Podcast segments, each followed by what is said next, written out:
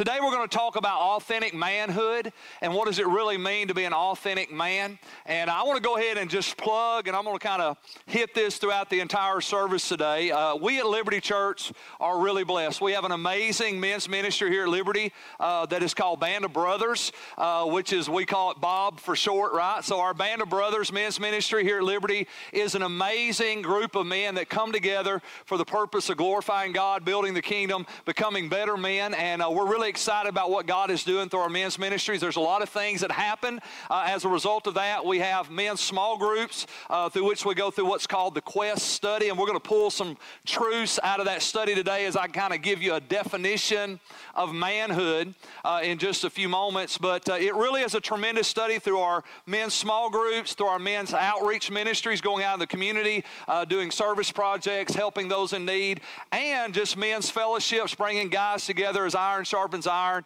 great things really do begin to happen. And so I want to encourage you as a man, uh, if you're here today, if you are not connected to our Band of Brothers ministry here at Liberty Church, immediately after service, out the doors to my left, to the left, uh, is our Band of Brothers booth. Uh, and uh, Chris Johnson, who is the director, head of that ministry for us, he'll be out there. He'll get some information, name, phone number, email from you, and get you connected uh, to be a part of what God is doing through our men's ministry. Now, today, uh, I want to just kind of jump in because what we're going to do today is we're going to give you a definition of manhood in just a moment. And we kind of borrow that from our authentic manhood curriculum. Uh, but just yesterday, let me just share this with you, and we're going to kind of jump into our message. Just yesterday, I received a text message from a, a local man in our community, and he said, Pastor Keith, he said, next month I'm going to be speaking at a men's ministry meeting to a group of men. And he said, I wanted to ask 10 different pastors what they felt like the greatest need for men in America today would be. And when I read that text, I thought, man, that answer is really easy because it's exactly the message I'm going to be preaching today. And I believe, above all things, what men need is a clear definition of manhood an understanding of what does it really be, mean to be a man after God's own heart and be an authentic man so we can begin to live the life that God has called us to live. There's a lot of confusion, there's a lot of controversy, there's a lot of chaos that unfortunately surrounds what it really means to be a man in today's culture. And I believe the one thing that would empower our nation the greatest would be for men to grab hold of a solid biblical definition of what does it really mean mean to be a man. Now, for all you ladies and young people that are here today and you're thinking, oh my gosh, are you even going to talk to me today? All this is going to be about the men. Well, let me just say this to you the truth of God is the truth of God. And so today, as we apply the truth, we're going to talk specifically toward our men today, but you ladies are going to understand something, and young people alike, that truth is truth. Amen. And the truth sets people free. And you're going to learn some things today, I believe, uh, not just as a man, but for you ladies and young people, that if you'll grab hold of it this morning, will radically change your life. So look at that first point this morning on your outline. I want to just start out by making this statement. A real man, number one, I want you to see this, isn't a perfect man. A real man isn't a perfect man, he is an on purpose man. A real man isn't a perfect man, he is an on purpose man, and he is the kind of man that God delights in. Let's just be real honest for a second today. The reality is, if we're honest with ourselves, men, we understand something. Our wives don't expect us to be perfect, our children don't expect us to be perfect. Our community and our culture really doesn't even expect us to be perfect. And the reality is, is none of us could be anyway. Amen. We've all missed the race on that one, right? If the goal of manhood is perfection, I'm disqualified. Because how many of you know you can't be perfect if you sin once? So I'm already out of the race. So if the goal of manhood is to be a perfect man, I'm disqualified. And guess what, guys? I don't know everyone that well, but I can be assured of this one thing you are too, right? There's only been one perfect man. They nailed him to a cross. He rose again on the third day, paid the price for the redemption and salvation of all humanity. But I want you to recognize something today. The goal is not to be perfect men, the goal is to be on purpose men. God wants us to be on purpose, and we can be on purpose men. We can be men that live our lives on purpose for the glory of God. And I want you to look with me in Acts chapter 13. Because I want you to see something today. I want you to see that not only does our world not expect it, I don't believe God expects you to be a perfect, perfect man. I believe God expects us to be on purpose men. Look what Acts 13 22 says. It says, But God removed Saul and replaced him with David, a man about whom God said, and so this is God's testimony of David. God removed Saul, replaced him with King David, and this is what God says about David I have found David, son of Jesse, a man after my own heart. God says of David, I found a man after my own heart. And man, you're like, man, that's awesome. I hear guys talk about, I want to be a man after God's own heart. I want to be a man after God's own heart. What does that really look like? What does that really mean? Well, God actually qualifies that statement with the next part of that verse. Look what he says I have found David, son of Jesse, a man after my own heart, and he will do everything I want him to do. So, what is a man after God's own heart? He's a man that does what God wants him to do. And if you know anything about the Bible, and you know anything about King David, you know absolutely David was not a perfect man.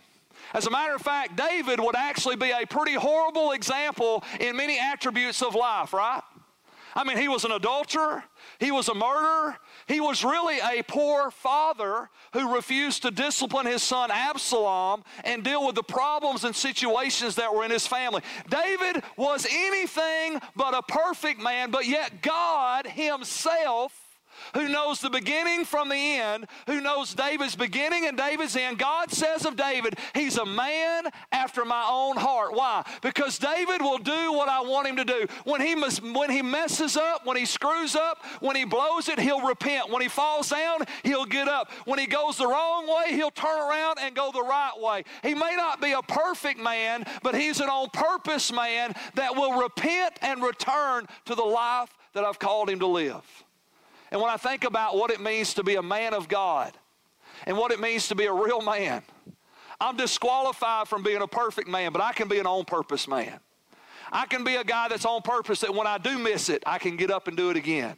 And that when I do fall short of the glory of God, I can confess my sin and repent of my sin. And I can look at my family and say, I'm sorry, I was wrong. And I can get up and I can run the race with purpose. Why? Because I'm not a perfect man, but I can be an on purpose man because that's the kind of man that God delights in. That's the kind of man that God says is a man after my own heart. So let's talk about a definition today of manhood. I borrowed this from our quest study. That's the kind way of saying I stole it. Let me give you a definition of manhood. A real man, four characteristics rejects passivity, accepts responsibility, leads courageously, and expects the greater reward, which is God's reward. A real man, right? A real man rejects passivity, accepts responsibility, leads courageously, and expects the greater reward, which is God's reward. Now, why in the world, you might say, Pastor Keith, do we need a definition of manhood? Let me tell you why. Because your definition determines your direction, which determines your destination. See, if you have the wrong definition, and let me just say there's really two, two definitions of manhood. There's God's definition of manhood that calls you up, and there's the world's definition of manhood that calls you down. There's a definition of manhood that says live a low life, and there's a definition of manhood that says live this high life. And God is calling us to the high life. God is calling us up higher into the life that He has called us to live. And if you don't have the right definition of what it means to be a man, then you'll live your life in the wrong direction. And one day you'll end up in the wrong destination. And you'll look yourself in the mirror and say, How in the world did I become this man? How did I become the man that destroyed my family instead of built my family? How did I become the man that tore up everything I loved instead of built up everything I loved? How did I become the man that ended up so far away from God instead of close to God? How did I become that man? It's really simple. If you allow the world to define manhood, you'll live a low life of manhood. But if you allow God to define manhood, you'll live a high calling of what it means to be a real man. Have you ever thought about the definitions of manhood out there in our culture today? It's really crazy. We don't just always verbalize them, but among men anyway, there's kind of these, these unwritten rules of what it means to be a man. And if you listen to the culture of manhood, it's crazy, right? The definitions of the world for a man go something like this You're a man if you can drink more beer than the other man. I'm just telling you, there are a world of guys out there living by that code. I can put one more back than you, I'm a man. You're a man if you can sleep with more women than everybody else sleeps with. You're a man if you can make more money than other men make. You're a man if you can drive a faster car than they drive. You're a man if you live in a bigger house than they live in. You're a man if you can beat up the other men. It sounds, it sounds hilarious when we say it out loud, but do you realize there are millions of men living by that definition? And they're not just 20 years old, they're 70 years old. I've met some 70 year old men living by that definition of manhood. They're still trying to outdrink, outsleep, outbeat, outwin, outrun the other guys and somehow think that they can be a man because they did these things better than the other men. And how many of you realize that's a low life? But God's called us to a high life. And I love what Romans chapter 2, because Romans chapter 2 lays such a beautiful picture out here. Look what it says in verse 7 and 8. It says, He, speaking of God, will give eternal life to those who keep on doing good. Think about that little phrase for a second. To those who keep on doing good. In order to keep on doing good, it sounds like I'm kind of on purpose, doesn't it?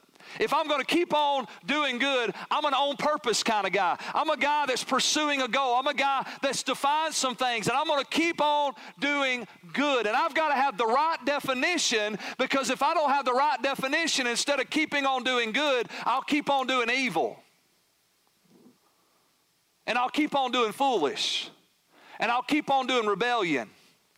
And I'll keep on doing sin. But if I can get the right definition of what it means to be a man, then I can keep on doing good. I can keep on pursuing the thing God has called me to pursue. And then, then this is what he defines here. He qualifies again what it means to keep on doing good. Look what he says seeking after the glory, the honor, and the immortality that God offers. God's man is a guy that's seeking and pursuing after the glory and the honor and the immortality that God offers. He's seeking the glory of God. He's seeking the honor that comes from God. He's seeking the immortal, life that only Jesus Christ can and will give to those who believe in and follow Him. This is what it means to live the high calling, to be seeking after those things that God has called us to. And then He flips the coin. Look at verse 8. He says, But he, speaking again of God, will pour out his anger and his wrath on those who live for themselves. Here's the low life, guys. The high life is I'm seeking the honor and glory that comes from God. The low life is I'm living for myself. I refuse to obey the truth. I make up my own rules. I love when I hear guys say, Well, you know what? I just make up my own rules. I thought, Boy, I'd hate to live in your world. Why chart my own path? Well, that explains the wake of devastation and destruction that is behind you. God has already charted a path. Jesus said, I am the way, I am the truth, I am the life, and nobody comes to the Father except through me. There's a path, there's a plan, there's a will, and there's a way, and His name is Jesus. Amen? And look what He says those who live for themselves, who refuse to obey the truth, and instead live lives of wickedness. There's a high path and there's a low life.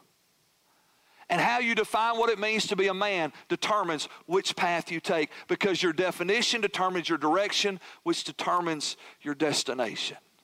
And if you want to end up in the place you want to end up, not only eternally and spiritually, but relationally, physically, and financially, then you and I had better check the definition of what we think it means to be a man.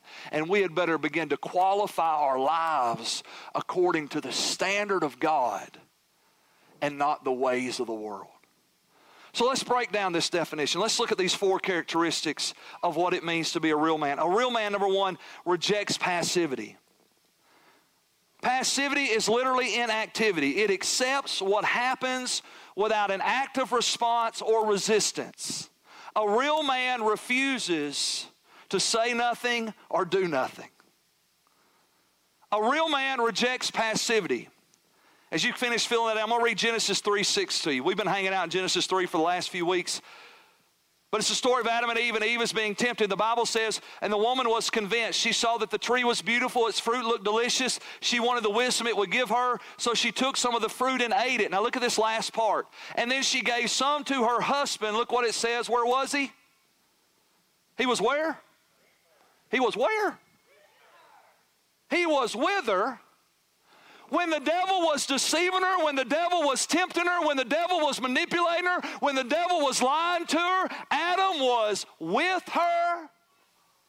I want to propose to you today that the first sin before the original sin was passivity. Here's a man with his wife. She took the fruit and ate it, and she gave it to her husband who was with her. He didn't say nothing, he didn't do nothing. He was passive.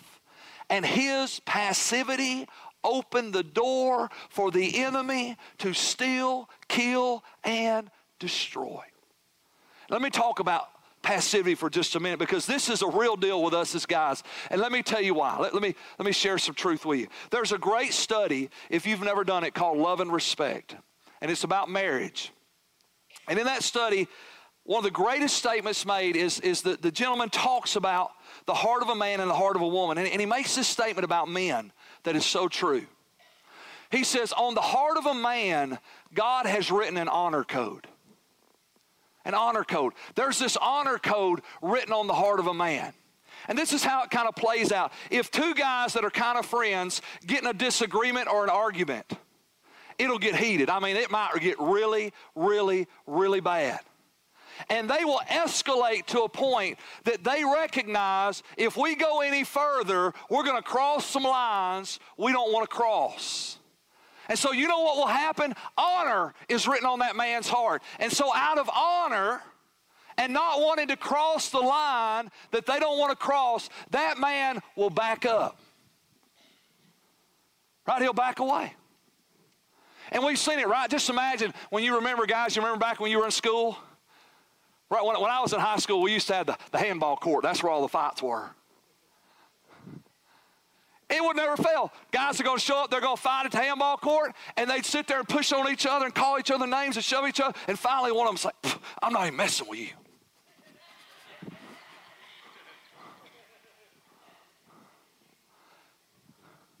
Think about it, men, with your wives. When a fight escalates in the family, husband and wife are in dispute, it'll build, it'll build, it'll build. And when the man feels like it's about to cross a line where he's about to do something or say something that he knows he shouldn't do or say, you know what that man will do because of honor? He will draw back. He'll walk away. He might even get in the car and leave. And the woman looks at that as contempt. How unloving, how uncaring, how cruel, and how unkind. Why? Because a woman, when she's in the heat of conflict, she continues to confront you because she wants to connect with you because we got to work through this and we got to figure it out and we got to get to the other side. So don't you dare walk away from me because we got to resolve this. And I'm glad Kelly's not here to see me mimic her there, but uh, all you Facebook people don't tell her, so. But there's an honor written on the heart of a man, and he backs up because he knows he's about to cross a line he don't want to cross. Women misinterpret that. Most guys understand it. Guys will get right here about to blow up. They'll walk away. Tomorrow they'll be best friends. Girls will get right here, walk away. Three weeks later, they're still thinking about it.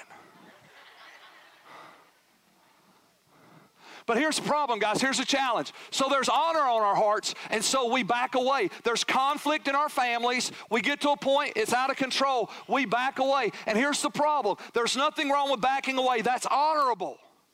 But if you never re engage, that's passive. Because as I just said, In five minutes, you've already forgot about it. But three weeks later, your wife is still thinking, What are we going to do about that problem? He never said anything. He never did anything. We never re engaged. We never talked about it anymore. He just acted like it didn't exist. And I am convinced, hear me, folks, I am convinced that one of the reasons that so many men, so many women end up taking the leadership role in our families is because guys who start out in honor become passive and we never re engage, right? Once we calm down, the reality is, is if we escalated to this point, then there's a real problem. I back away because I don't want to say or do things I shouldn't do, but I can't stay backed away. It's honorable to back away, but it is godly to re engage when we're all calm and say, hey, let's talk about now what we were dealing with yesterday. Let's talk about that thing that got out of control. Let's talk about the kids. Let's talk about the money. Let's talk about the problem. Let's talk about the finances. Let's talk about this situation. Because hear me, guys, if you don't talk about it, if you don't re engage, it ends up putting your wife in a place where she thinks he's not going to do anything. And many times we don't. We allow what was supposed to be honor to de escalate become passivity, which emasculates us and keeps us from being the men God has called us to be. So we have to be wise enough to understand I've got to reject passivity. And yes, I can step away, but I have to re engage because if there was a problem big enough for us to get to that point, then there's a problem that we need to talk about, and there's a problem that we need to work through, and there's a problem that we need to address. And we can't just act like it didn't happen because it did happen. And the next time it escalates, it may get ugly. Let me say it another way rejecting passivity means that we fight for our families. It means that we fight for our family. I heard a guy make this, this statement. He said, I believe the job description of every Christian is this. He said, I believe every Christian is supposed to stand at the gates of hell and redirect traffic. we ought to fight for our families. Let me just say this to you today. If my kids are going to go to hell, they're going to have to go to hell over my dead body. If my family's going to go to hell, it's going to have to go to hell over my dead body. It's going to have to go to hell around me. It's going to have to go to hell over me. It's going to have to go to hell around me because I'm going to stand at the gates of hell and I'm going to speak up and I'm going to stand up and I'm going to be a voice of truth and righteousness and I'm going to say, hey, you may still reject me, but you're going to have to go through me before you go to hell. That's what it means to reject passivity. And I'm gonna just, I'm gonna step out on a limb right here. I'm gonna get on a ledge, and so y'all can just forgive me if you need to forgive me if I say this, okay? I'm gonna say it so y'all can forgive me if you need to forgive me. If you agree with it, you can agree with it, and if you don't, you can say, oh, bless his heart, because we're in the South, you can do that, right? I believe it is better for you to say and do the wrong thing than it is for you to say and do nothing. I can redirect the wrong thing, but you can't do anything with nothing. I can say, hey, man, I, I got, that was wrong. We got to do this. Man, that wasn't exactly right. We got to change this. But if I don't do anything, there's no adjusting nothing. I can adjust the wrong thing. Now, again, y'all don't mishear me. I'm not saying go make wrong decisions. Y'all hear me? I'm not saying be foolish. I'm not saying be rash. I'm not saying make decisions out of your anger or your frustration. I'm just saying for us as men, it would be better that we made a wrong decision than that we make no decision. Because the tendency of our carnal flesh from our forefather Adam is that we will be passive and we'll stand right there silently by and watch our family go to hell. Let me give you a little pet peeve of mine. I'm just going to throw it out here. I, it, it grieves my heart when I hear fathers say, Well, they're 16 years old. What am I going to do with them? What do, what do you mean? What are you going to do with them? They're eating your food, they're sleeping in your house, they're drinking your water, they're using your toilet, they're sucking up your internet, they're using your gas in there in your car. What do you mean? They're talking on your cell phone, right? That bed is your bed, that door on their bedroom is your door on their bedroom. Don't you? What do you mean? What are you going to do? Fight for your family. Fight for your family. I've never met a parent of a drug addict who said, you know what, I, I just went too far to try to stop them from doing drugs. Never met one. I've never met the parent of a teenage pregnant girl who said, oh, I tell you what, boy, I regret. I, I went too hard to try to keep her pure. Never met one. I've met hundreds that said I didn't do enough. I wish I would have said something. I wish I would have done something. I wish I would have. I'm not saying our kids are going to always respond appropriately. They don't. But if they're going to go to hell, they're going to go to hell through us. They're not going to go to hell without us because we were silent and said nothing. Amen? We resist passivity. Everybody still with me? Y'all good? I preached all my time on that one point. I hope it was good.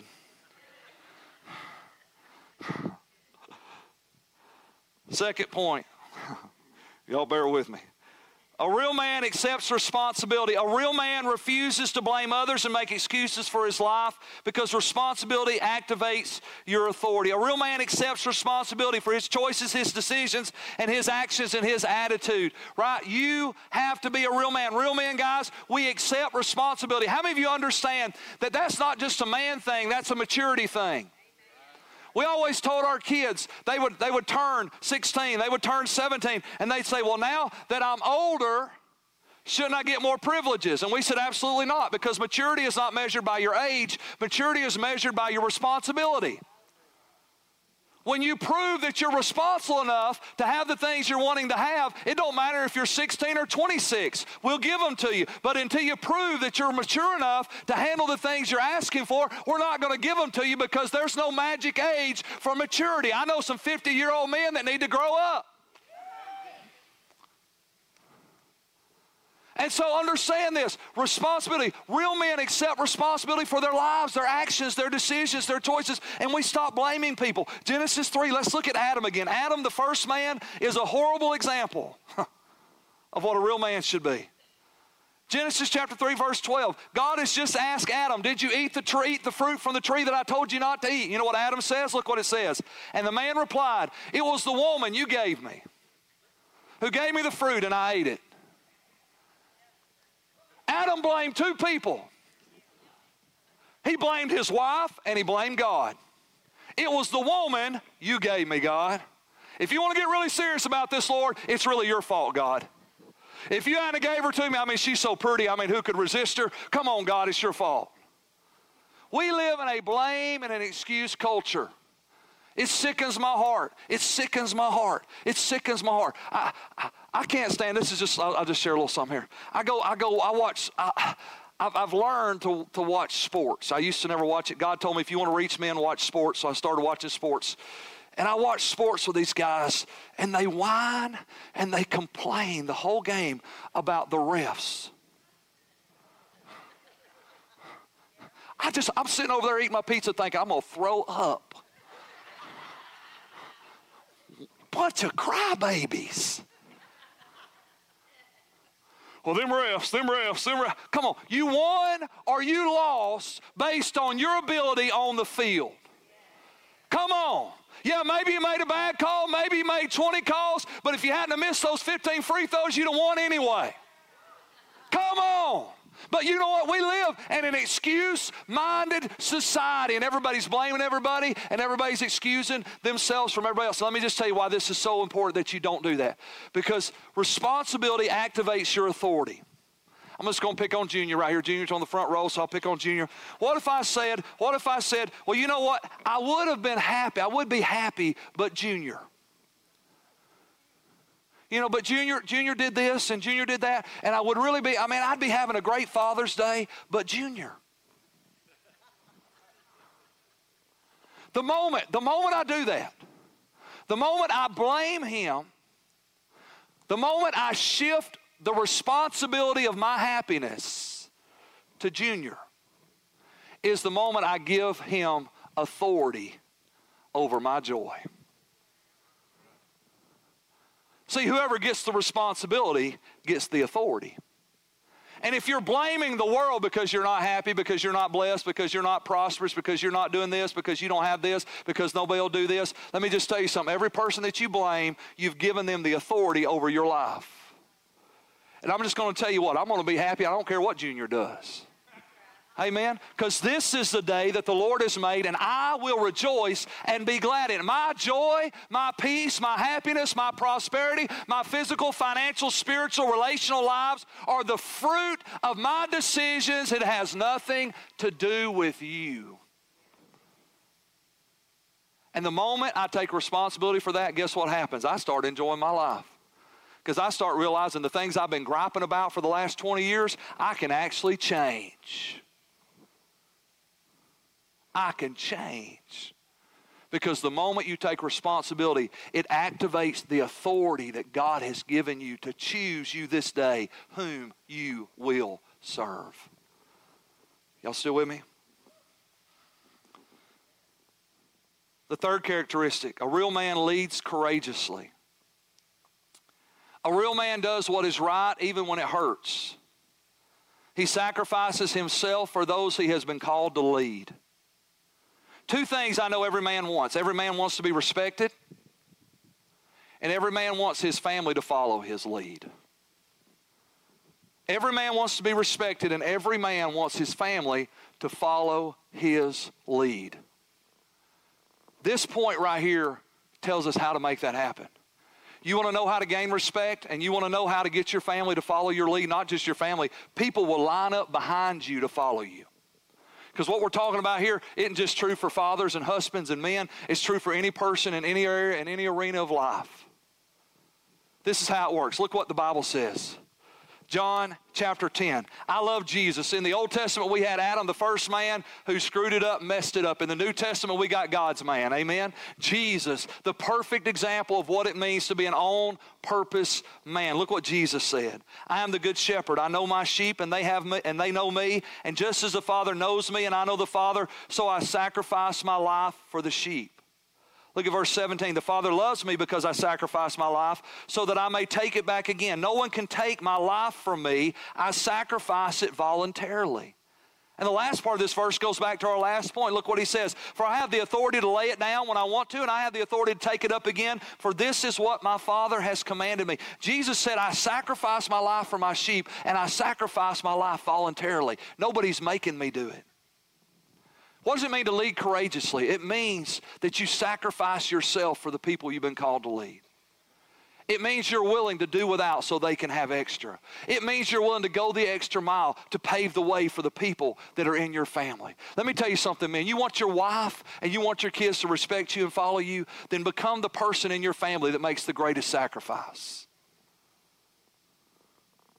Become the person in your family that makes the greatest sacrifice. And when you become the person in your family that makes the greatest sacrifice, you know what will happen? Your wives and your kids, they'll respect you and they'll follow you wherever you go. They'll line up to follow you. Think about it on your job. We've all had managers and supervisors and bosses who sacrificed everybody else for their promotion and they're good. And then we've all had managers, supervisors, and employers who sacrificed of themselves to make the company good. And you know what I know about that latter part? People will come in early and people will work late and they'll even work for free to support that person that sacrifices for the whole. But the person that sacrifices everybody else for them, they're not going to give you a, a minute of extra anything because you're a user and a taker, and nobody respects a user and nobody follows a taker. But if you sacrifice of yourself to meet, to lead the other, the people you've been called to lead, people will line up behind you to follow you wherever you go. Lead courageously. The fourth characteristic is that a real man expects the greater reward, which is God's reward. A real man lives to please the one who died for him. He lives for the eternal and not the temporal. He lives for the eternal, not the temporal. I love Philippians 3. Look what it says. I do not mean to say that I've already achieved these things or that I've already reached perfection, but I press on to profess, possess that perfection for which Christ Jesus first possessed me. No, dear brothers and sisters, I have not achieved it, but I focus on this one thing forgetting the past, looking forward to what lies ahead. I press on. I'm on purpose. I press on to reach the, reach the end of the race and receive the heavenly prize for which God, through Christ Jesus, is calling us. Paul said, the Apostle Paul said, I am pressing on and reaching forward to the high calling of God that is in Christ Jesus. I want to pursue that heavenly prize. Think about it. Jesus said it like this He said, Do not lay up for yourselves treasures on earth where moth and rust destroy, but lay up for yourselves treasure in heaven. Your temporal life is where you lay up eternal treasure. What you're going to enjoy forever in heaven is determined by what you do temporally on earth. My eternal reward is determined by my temporal life. How I live today determines the eternal reward I will not only receive, but get to enjoy forever and ever and ever. What would happen if you got up tomorrow morning, guys, and you went to work, and instead of working for money, what if you decided you were going to work for the glory of God? Instead of working for a house, mortgage payment, or a boat, or a car, or a hunting trip, or a fishing trip, what if you started working and living every day of your life for the glory of God? What if you went tomorrow morning and worked for the glory of the Lord? What does that mean? Well, it means you go to work, you get there on time, you're not late, you're the best worker they got, you work with integrity and character, you're hard worker, you're dedicated, you're committed, but you do all that you do unto the Lord and not unto men. I'm just going to tell you, if you're working for money, I feel sorry for you. What a horrible way to live your life. To know that I'm going to get up every day and go to work for money? Why would I want to work for money when I can work for God? Well, that's easy. You're a pastor. No, no, no, I'm not talking about that. When I was laying carpet, I was working for God. Working for God is not about your position, it is about the posture of your heart. What are you pursuing? Are you living that high life for the high calling? Are you doing everything that you do under the glory of God, under the glory and honor of His name? Are you doing it just for a paycheck, just to pay the bills, just to get by? And the reason so many people are bored with their lives is because they're working for money.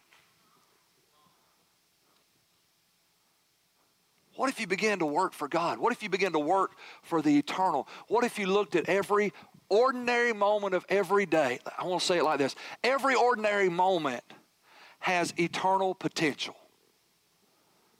Loving your kids, tucking them in at night, praying over them, playing with them, changing their diapers, loving your wife, mowing the grass, changing the oil, taking out the garbage all those exciting things that we do, every single one of them, if the posture of your heart is right, it has the potential to produce an eternal reward.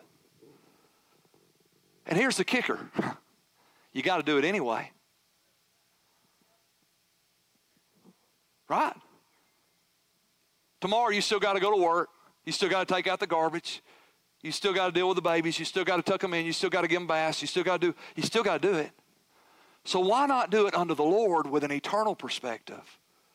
and lay up treasure in heaven instead of doing it for a temporal reward and just to get through another day. All of a sudden, your world would shift and your life would change because you begin to live for something bigger than yourself. Last point, right here it is.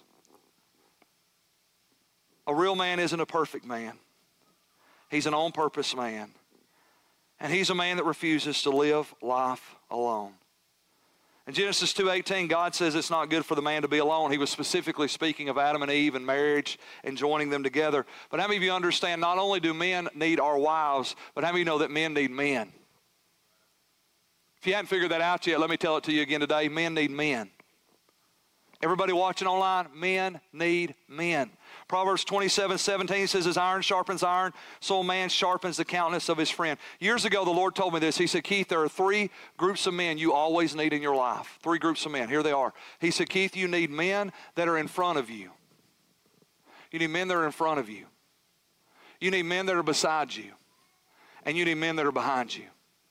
You need men that are in front of you, fathers, leaders, mentors you need men that are in front of you. Why? Because this is what's exciting about having men that are in front of you. They inspire you to do more. Because you see that if they can do it, you can do it. And here's what's exciting about having a man in front of you. When you have a man in front of you, there's somebody above you that can help you climb the mountain. How many know that once you go up the mountain, you can reach back and pull somebody up? We need men that are ahead of us because nobody can climb this life alone. You will never be the man God's called you to be by yourself. It won't happen. Iron sharpens iron. We need men in front of us that are inspiring us and calling us up higher. We need men beside us. Why? Because we need brothers in the faith. I've been, I've been running over the last year, and I'm a poor excuse for a runner, but this is what I know. When I run by myself, I set my own pace. But when I run with somebody else, I want to beat them. Right? I want to beat them. I want to run faster than that fifth grade little girl. and it's hard. See, when you got somebody beside you, it compels you to push yourself. Brothers make brothers run harder. And then here's the good news you need somebody behind you. I believe this is really the missing link for most men. You need spiritual sons, you need people that are behind you. If you're here today and you're a parent, you know what you know about being a parent? You grew up more than your kids ever thought about it.